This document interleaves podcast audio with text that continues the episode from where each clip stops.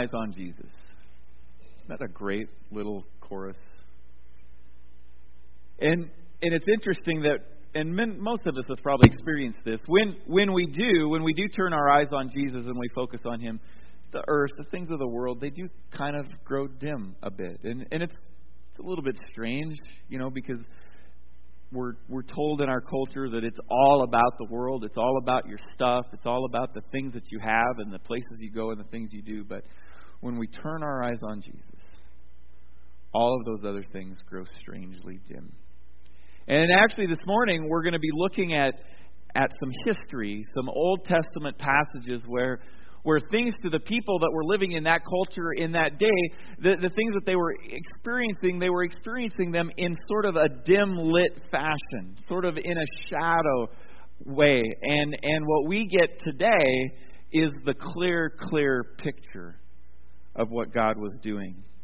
Um, it, we're finding Jesus in the Old Testament. Now, if this is your first Sunday here and you weren't here last week, you might be thinking to yourself, you know, Jesus is just in the New Testament. He's I've never seen his name in the Old Testament. He's he's not there, but I'm telling you he's there. And and we're going to see it through the coming weeks and and I think we saw a little bit of it last week. Last week we looked at John chapter 1 verses 1 and 2. In the beginning was the word and the word was with God and the word was God. He was with God in the beginning and if you read the rest of chapter 1 and in John you'll see that later the the author says that this word is Jesus and that all things were made through him, and that he was there in the very beginning. In Genesis chapter 1, verse 26, then God said, Let us make man in our image, in our likeness. And, and the reference there is to the Trinity the Father, Son, and Holy Spirit, this us, present at the very beginning of all of creation. Jesus is a part of the Holy Trinity Father, Son,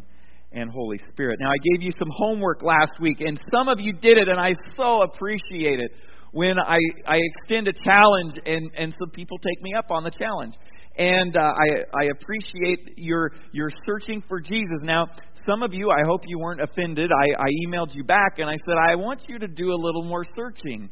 Uh, because we'll tend to look at a passage, maybe a psalm or another passage, and we'll say, yep, that's Jesus right there. And the question that I then have is, why do you say that that is Jesus?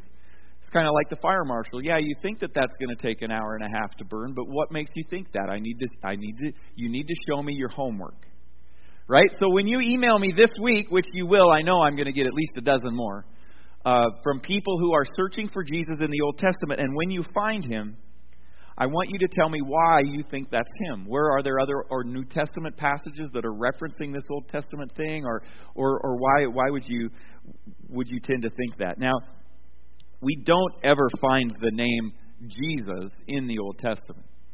And, and when I say we're finding Jesus in the Old Testament, I'm talking about the divine person, the second person of the Trinity. The Logos, the great high priest, the promised Messiah, the Holy One of Israel, the captain of the host, the fairest of 10,000, the Son of Man, the angel of the Lord, the rider on the white horse, the Son of David, the seed, the Lamb of God, the Alpha and Omega, the desire of all nations. He is the one who must always be the object of our love and trust, the one we follow, the one we serve, the one we put our faith and trust in, Jesus. And I think a solid case can be made that understanding the Old Testament and how God works in the Old Testament can encourage us and give us strength to live today in our culture, in our time, our, our piece of the historical timeline. And that understanding the Old Testament and seeing Christ in that story of redemption helps us to hold on to our Lord and Savior today, no matter what's happening in your life or what's happening in mind. Now, have you ever had one of those experiences where you knew some information about a situation, but you didn't know the whole story? Now, sometimes that can get us in trouble, can't it? Like maybe it was something that happened to one of your children when they were in elementary school or middle school or high school, and you knew some of the, the things about what happened to them, but you didn't know the whole story. And so you judged your child or you treated them such that, that you had the full story. And you children out there, and I was one as well, sometimes we hope to keep the full story away from our parents. Right? But sometimes it would do us it would be better if they knew the whole story and could really understand what was going on. Sometimes we have to eat a little crow when we when we base a decision or something on only part of a story. So so we need the full the full thing.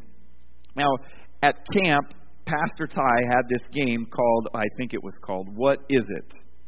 What is it? Where we would show a picture. He would zoom into a picture and just show a little piece of the picture, and the kids would try to guess what that was, and then we would zoom out, and it would be what, okay, now what is it? Do you know what it is? And then eventually you get out to the real picture. Well, I thought it'd be kind of fun for us to play that this morning. Um, first of all, I wanted to see if any of you guys recognize this shadow. Anybody know who that is? It's the Desinfances. Pastor Ty, Sarah. Yeah, it's those guys. Now go back to the other picture. No, the other one. That, yeah, yeah, yeah, that would. Okay, now you can see it, right? Now, if Ty had a baseball cap on in this next picture, you would be like, oh, of course, right? Of course, that's the Desinfants family, right? All right, let's let's let's go on, Roy. Let's go to this next one. Do you know what this is? What is it? And when you think you know, you can just guess. Okay, let's go to the next one. I'm only giving you three pictures, so this is your last actual hint actually. Does anybody have any clue what this is? What? Um, well, not really a jewelry box, but it is a box of sorts. Let's go to the last picture. It is the Ark of the Covenant.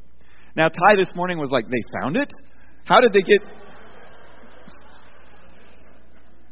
That's probably what it would have looked like, or something similar to that, right?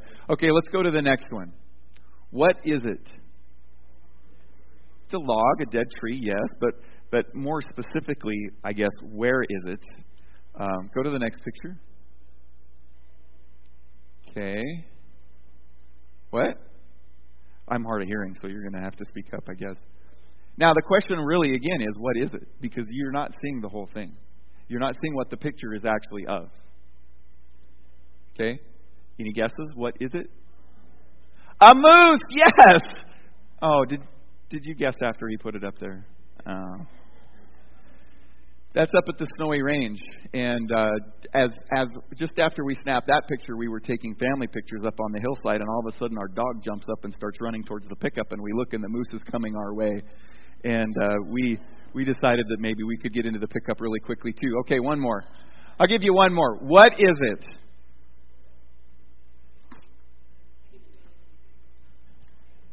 Okay, what? Let, let's give them a hint. What is it? A statue. That's a great guess.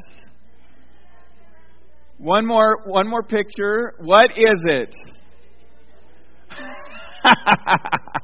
now, go to the final picture, and I see Craig didn't fix it. I told him he should fix this. It's like stretched, right? So look at those broad shoulders my wife has in that picture she is like. So, you know, we can have a small picture of something and, and sort of have a little bit of an idea about what it might be, but it's not until we get the full picture that we truly understand all, all that it is. And, and that's one of the things that we're going to look at today. Uh, we, we are looking at a longitudinal theme today. It it's, it's also fits into the redemptive historical progression. What we're looking at as we looked at those things last week, or these are, these are the ways that you can look for Jesus in the Old Testament. It's also a, another illustration in the, the title of your sermon notes there. The sermon is black and white to high definition. Now, how many of you in this room, by a raise of hands, have, have not, not watched now, I'm not talking a black and white TV show. I'm talking a black and white TV. Okay? By a raise of hands, I want to see how many who have never watched a, an actual black and white television. Raise your hand. Okay, pretty much everybody that's under 20. Right? Right? I, I actually had a black and white television when I was in junior high in my room, and it had rabbit ears, and I could get one channel. And that was good enough, right?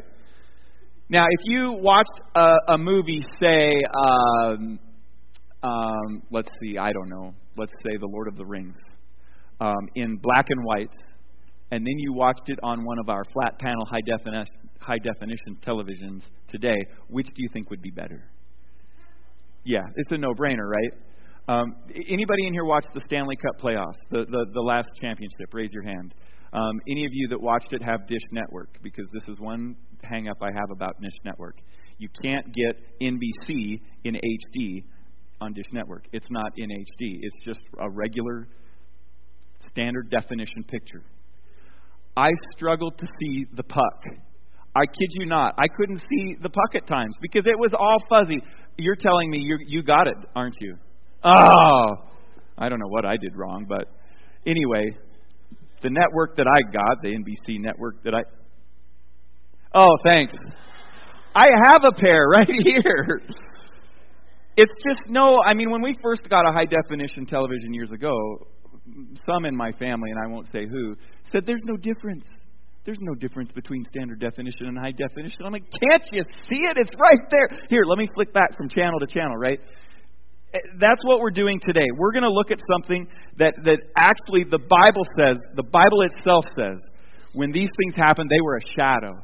They were, they were, they were not clear. And today, we are living in the age, we are living in the time of life when we have it clear, when we have the, the mystery is explained to us and we know it. And that, that encourages me, that makes me happy, it, it makes me hopeful, and I hope that it will you as well. So, with really, really broad brushstrokes, um, we're going to go through some Old Testament history. Turn with me to Exodus chapter 3. It's the second book of the Old Testament. Genesis, Exodus chapter 3. If you didn't bring a Bible, please grab one from underneath the chair and, uh, and read this along with, with us. Exodus chapter 3, verses uh, 1 and 2 to begin with. Now, Moses was tending the flock of Jethro, his father in law, the priest of Midian, and he led the flock to the far side of the desert and came to Horeb, the mountain of God.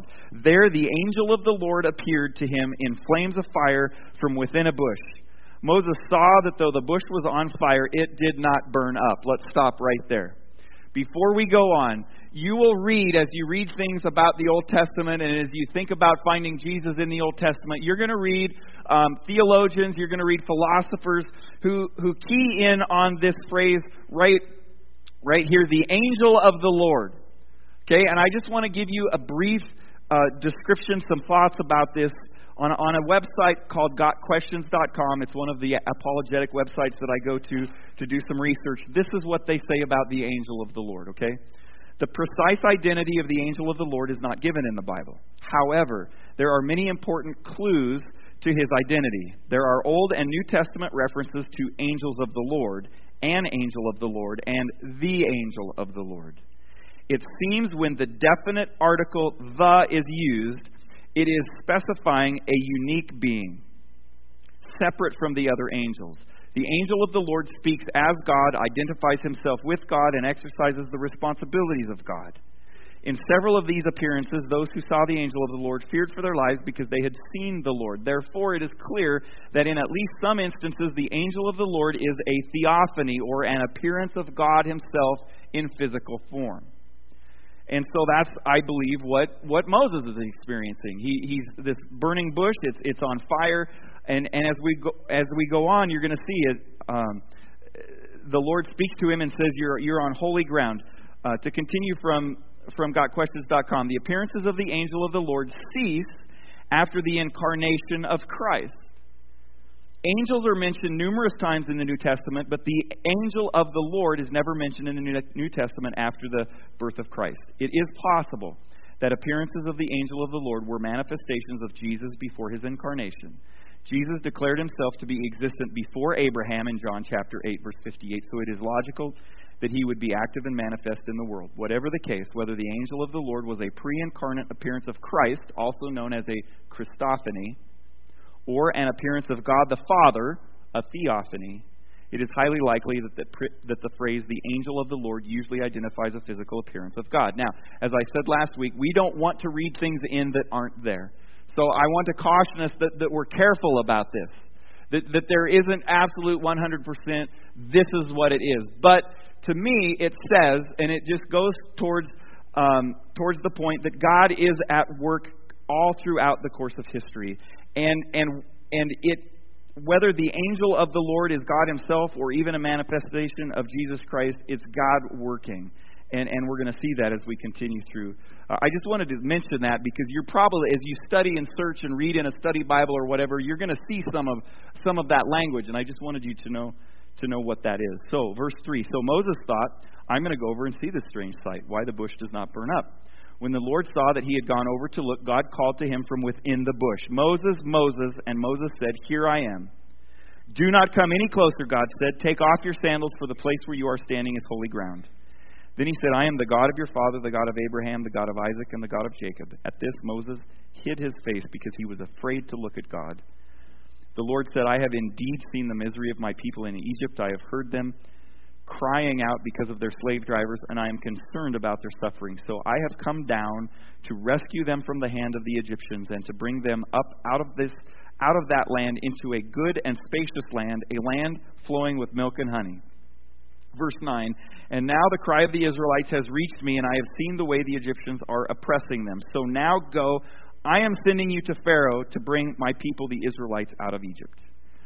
But Moses said, Who am I that I should go to Pharaoh and bring the Israelites out of Egypt? And God said, I will be with you, and this will be the sign to you that is I who have sent you. When you have brought the people out of Egypt, you will worship God on this mountain. Moses said to God, Suppose I go to the Israelites and say to them, The God of your fathers has sent me to you, and they ask me, What is his name? Then what shall I tell them? God said to Moses, I am who I am. This is what you are to say to the Israelites I am has sent you. God also said to Moses, Say to the Israelites, The Lord, the God of your fathers, the God of Abraham, the God of Isaac, the God of Jacob, has sent me to you. This is my name forever, the name by which I am to be remembered from generation to generation. He says, Go assemble the elders and say to them, This is what you are to do. Okay? Everyday life the Israelites are experiencing. Everyday life. They're eating, they're working, they're, they're slaves right now. Um, just like events happen to us, they're happening to them. It, it's, it's time 24 hours a day, seven days a week, 52 weeks a year. That's what they are experiencing, just like we do. That's what's happening to Moses and the Israelites. And, and that is what, this is what I want to call the black and white. This is the black and white. Okay, this, what we're seeing and we're seeing unfold here is the black and white. Um, the events are real, uh, but the Israelites, Moses, and the Egyptians, ultimately, they don't have the full picture. They don't ha- they're not seeing in high definition what's really going on here and what this is, is pointing to. So, what does happen? Turn over a few chapters to Exodus chapter 12.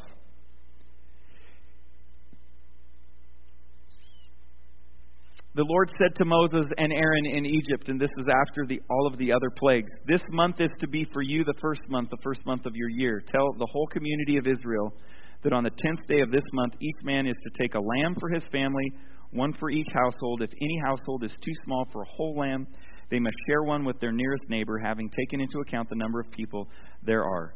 You are to determine the amount of lamb needed in accordance with what each person will eat. The lambs you choose must be year old males without defect and you may take them from the sheep or the goats. Take care of them until the fourteenth day of the month, when all the people of the community of Israel must slaughter them at twilight. Then you are to take some of the blood and put it on the sides and tops of the door frames of the houses where they eat the lambs. That same night they are to eat the meat roasted over the fire, along with bitter herbs and bread made without yeast. Do not eat the raw the meat raw or cooked in water, but roast it over the fire, head, legs, and inner parts. Do not leave any of it till morning. If some is left till morning, you must burn it. This is how you are to eat it with your cloak tucked into your belt, your sandals on your feet, and your staff in your hand. Eat it in haste. It is the Lord's Passover. The black and white is the Passover. It's the Passover.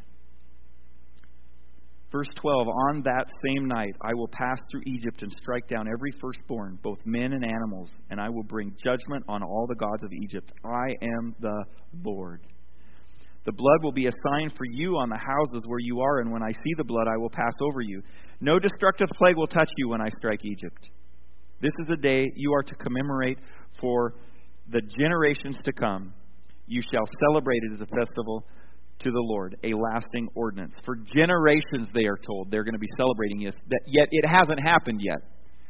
They are told they're going to be celebrating this for hundreds and hundreds of years, yet it hasn't occurred yet. For seven days you are to eat bread made without yeast. On the first day, uh, remove the yeast from your houses, for whoever eats anything with yeast in it from the first day from the seventh must be cut off from Israel. On the first day, hold a sacred assembly, and another one on the seventh day. Do not work at all on these days except to prepare food for everyone to eat. That is all you may do. Celebrate the feast of unleavened bread because it was on this very day that I brought you divisions, your divisions out of Egypt. Again, it hasn't happened yet. Celebrate this day as a long, as a lasting ordinance for the generations to come. In the first month you are to eat bread made without yeast from the evening of the fourteenth day until the evening of the twenty first day. For seven days no yeast is to be found in your houses, and whoever eats anything with yeast in it must be cut off from the community of Israel, whether he is an alien or native born. Eat nothing made with yeast wherever you live. You must eat unleavened bread. Now, the black and white, the Passover leading up to this, we, we find slavery and oppression. Israel is, they're slaves and they're being oppressed by their, uh, their, the slave drivers, by the Egyptians. And then, and then in verse 21 it says, Then Moses summoned all the elders of Israel and said to them, Go at once and select the animals for your families and slaughter the Passover lamb.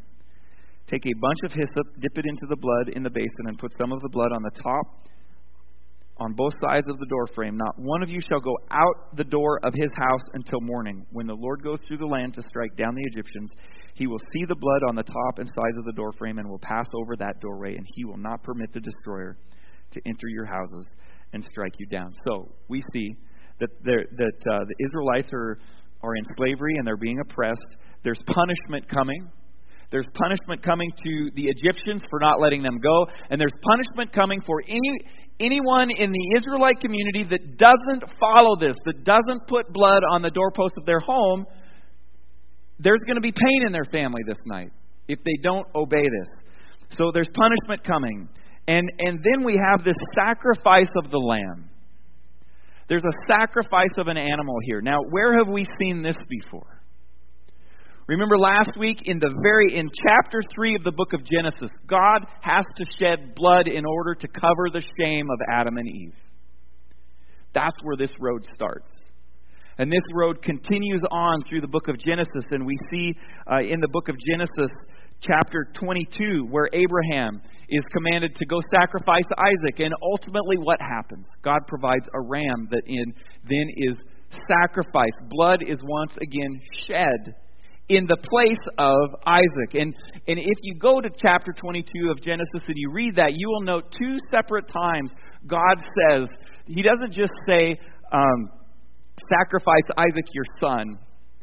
He says, sacrifice Isaac your one and only son. He says it multiple times in the book of Genesis. And, and that should just throw us forward or backwards to Jesus, God's only Son. He says it in, in, in John chapter 3, verse 16. But yet, in this case, a ram is provided in the place of Isaac, and there is blood shed. And then here we see again in Exodus chapter 12, verse 24 Obey these instructions as a lasting ordinance for you and your descendants. When you enter the land that the Lord will give you, as he promised, the promised land, observe this ceremony. And when your children ask you, what does this ceremony mean to you? Then tell them it is the Passover sacrifice of the Lord who passed over the houses of the Israelites. The parents are going to be telling the children, You wouldn't believe it. God said we were to do this, and we obeyed Him in faith, and we did it. And there was incredible screaming and wailing in the in in the the country of Egypt that night, but we were saved. We were saved. We were protected. We were passed over. And, and that's a great thing for us here this morning because when, when we know things, we need to tell our children why. When, why do you come to church? Tell your kids, let them know. Why do we celebrate communion? Communicate it, teach it, let them know what this represents. Why, why, do we why do we have a candlelight Christmas Eve service? Is it just because it's Christmas and everybody does it, or are there reasons for this? Why do we celebrate Easter? Why do we why is that something special? Teach our kids. Let's tell them and I say, let's tell them even if they don't ask. The Israelites did just what the Lord commanded, verse 28. At midnight, the Lord struck down all the firstborn in Egypt, from the firstborn of Pharaoh who sat on the throne to the firstborn of the prisoner who was in the dungeon, and the firstborn of all the livestock as well. Pharaoh and all his officials and all the Egyptians got up during the night, and there was loud wailing in Egypt, for there was not a house without someone dead. That's, that's sin, isn't it? We're dead in our sin. But these, these Israelites, in faith, did exactly what God told them. They didn't know that what Moses says was going to actually happen was going to happen, and they might have looked a little foolish if it hadn't, but they did it anyway. They put the blood of the lamb on the doorpost of their home, of their homes, and they got ready. They were ready, staff in hand, cloak tucked into their belt, sandals on. They were ready to go. They were ready to go. And it happens exactly as God said it would happen. Those who put the blood on their doorpost are saved from death, and those who don't aren't. Then the Pharaoh lets them go. They're free, no longer slaves, no longer oppressed by the Egyptians. They get their freedom. Someone emailed me this passage this week. And they said, The Passover lamb, a sacrifice for the firstborn of the Israelites. Jesus, the Passover lamb for us. Yes. A longitudinal theme. It's, it's, it's redemptive historical progression. It's moving towards us. Now, take a moment and look at this verse up on the screen with me. Hebrews chapter 10, verse 1. The law, the law, the sacrificial system, all of that is only a shadow of the good things that are coming, not the realities themselves. For this reason, it can never, by the same sacrifices repeated endlessly year after year, make perfect those who draw near to worship. It's only by our faith in the sacrifice of the one we're not living in the shadow age anymore. We're not. We are living in the HD age when it comes to salvation in Christ. The mystery has been explained over and over. Those who walked with Jesus and saw him alive have explained it. So, so the high definition, high definition is salvation in Christ.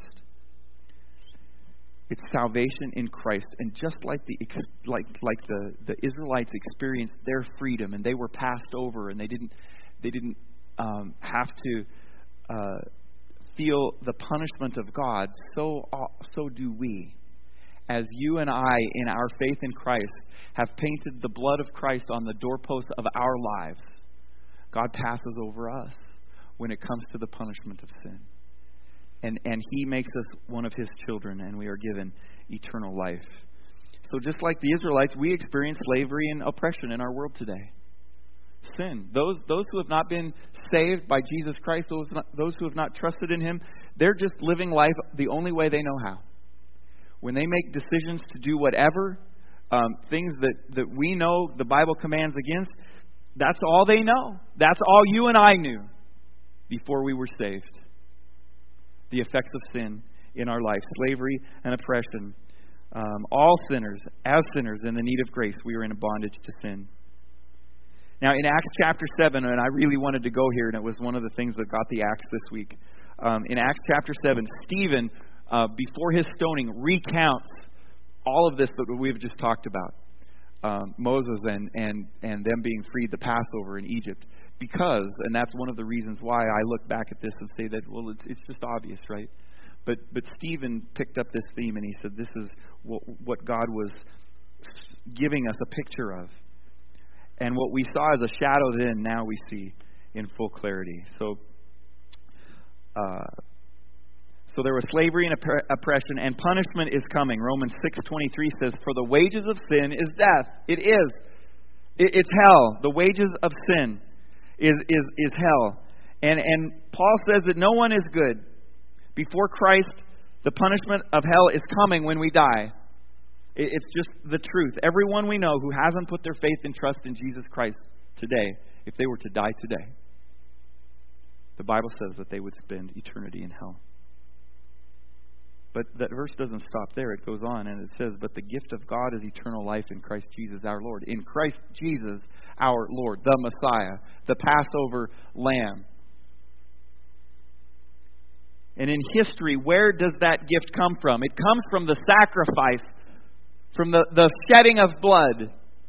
And Jesus was the perfect sacrifice, the sacrifice of the Lamb. Acts chapter 17, verses 2 and 3 says this Paul went into the synagogue, and on three Sabbath days he reasoned with them from the Scriptures, explaining and proving that the Christ had to suffer and rise from the dead. This Jesus I am proclaiming to you is the Christ, he said. It's in him that we must put our faith and trust. It's in him that we find our salvation. And, and we should do as Paul. We should plead over and over, please, can you not understand this? I can see where, where giving up hundreds and hundreds of years of a sacrificial system would be difficult for, for the Jews, for the Israelites. but they saw Jesus. They they they heard about him. They they saw his miracles and they know what his claims were and it's they have to just give that up and and the things that you're holding on to in in refusing to surrender your life to Jesus Christ, give it up. You've got to just let it go. Don't hold on to something that doesn't have the hope of giving you life and Jesus uh, putting our faith and trust in Jesus does. And, and that's where we step into faith. Faith that in Christ God will do what he has said he will do. And he will, because he has from the very beginning of time. Just like we see in the Old Testament. He will save us. And then we we have freedom. We have such freedom in Christ. You know, freedom from the sacrificial system, freedom from from doing this thing and that thing and and yeah, he gives us commands and, and we're to do those things, but there has been a sacrifice once and for all. Hebrews chapter 10, verses 12 through 14. But when this priest, and the writer of Hebrews is talking about Jesus, but when this priest had offered for all time one sacrifice for sins, he sat down at the right hand of God. And since that time, he waits for his enemies to be made his footstool, because by one sacrifice he has made perfect forever those who are being made holy. In one sacrifice, Jesus did it. And I've said this many times you just can't make this stuff up. You just can't do it. I mean, I, there are some great authors out there, but but this stuff actually happened in the course of history. The, the Israelites were a real people, and they overcame all of the people in the Promised Land. And, and there are archaeological digs and, and, and evidence and support of, of where they were and what they did and, and when they were there. And, and we have all of that. And 1,400 years after the Israelites left Egypt, which, which, by the way, was exactly to the day 430 years from the time that they came into Egypt. They were there 430 years. Jesus becomes the final Passover lamb. 1,400 years. And from that point on, we went from black and white shadow to the mystery has been explained, and now we have it. We are living in an HD world when it comes to Jesus Christ. We can be happy, we can be joyful, we can fall on our knees and worship. Because God has been working out his plan. Now, I want you to think about the circumstances of your life right now. You know, I, I know I know there's hard things going on in people's lives in, in this room here this morning. And I know that it's probably crossed your mind God, where are you?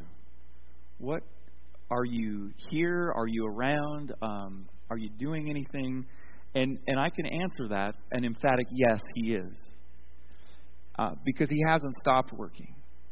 God, God was working, God was waiting for the right moment in time in the, in the history of the nation of Israel to do what He was going to do he had Moses in the right place. And, and you know, I, I was thinking after first service this morning, the challenge, the challenge that I want to leave us with here this morning.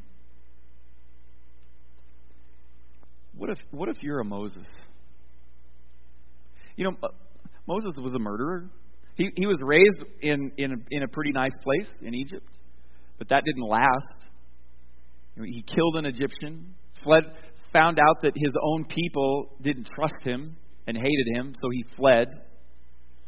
And then, and, and then who did God use to bring the message that Israel was going to be free? He used Moses. So if you think there's anything in your life that can't be forgiven, or you think that there's anything in your life that can't be redeemed, it's a lie. Jesus Christ can redeem it. And I, and I wonder, I wonder what He has for you in your line of history at this moment in time. What is He doing in your life and in the life of your family to bring you to the place where He wants to use you in a certain way?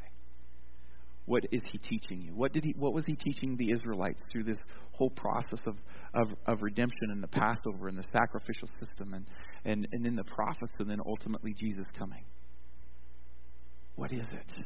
and it and it just it excites me to think about what God can do with all of us in our communities and in our families as we proclaim and we know the story of redemption. 1 Peter chapter 1 verses 18 and 20 through 20 says, "For you know that it was not with perishable things such as silver or gold that you were redeemed from the empty way of life handed down to you from your ancestors, but with the precious blood of Christ, a lamb without blemish or defect. He was chosen before the creation of the world, but was revealed in these last times for your sake. Think about the time there. He was chosen before the creation of the world. God knew all along. God had plan A, and He's still working plan A out. And we can trust Him. But I think we need to look, you know, I, I, I, I, I guess I kind of hope it doesn't take a burning bush to get our attention. You know, what are those things in your life? What are those things that God's trying to get your attention with? What what are those circumstances He's putting you in? What are those people who He's introducing you to and, and He's bringing into your life and, and maybe the job that He's giving you or the place that He's moving you to or or whatever? God, what do you want to do with this? How can you use me as, as a person who can continue your, your theme of redemption as it progresses? So I hope that you're encouraged this morning. I hope that you're challenged to continue to search for Jesus. We're going to pick up some of these things that you submit. Pastor Ty is going to be preaching next week. We're going to be picking up some of these things and and uh, and doing them on Sundays as well. So please, please engage in this search. Read your Bible. Look into the Old Testament. Let's pray. Lord, thank you. Thank you for your amazing grace. And, and Lord, I thank you that we can look back at history in the thousands of years that it's, that, that it's been going on, and we can know. We can know that you were working then, and we can know and trust that you're working now. Give us the faith, Lord. Give us the faith. Maybe there's someone here today, Lord, who just are just struggling with, with, with faith. Lord, I pray that you would give them that faith this morning. Lord, if there's anyone here who's not believed in you as their Lord and Savior, I pray that they would right now, in this very moment, they would believe. They would believe in their heart, that they would confess with their mouth that you are Lord, and that they would be saved. Lord, thank you for our church family and just uh, what you're doing our, in all of our lives, and I pray that you would uh, help us to share that with one another to, con- to continue to reach out into southeastern Wyoming with the good news of the gospel, which we can see today in HD. In Jesus' name, amen.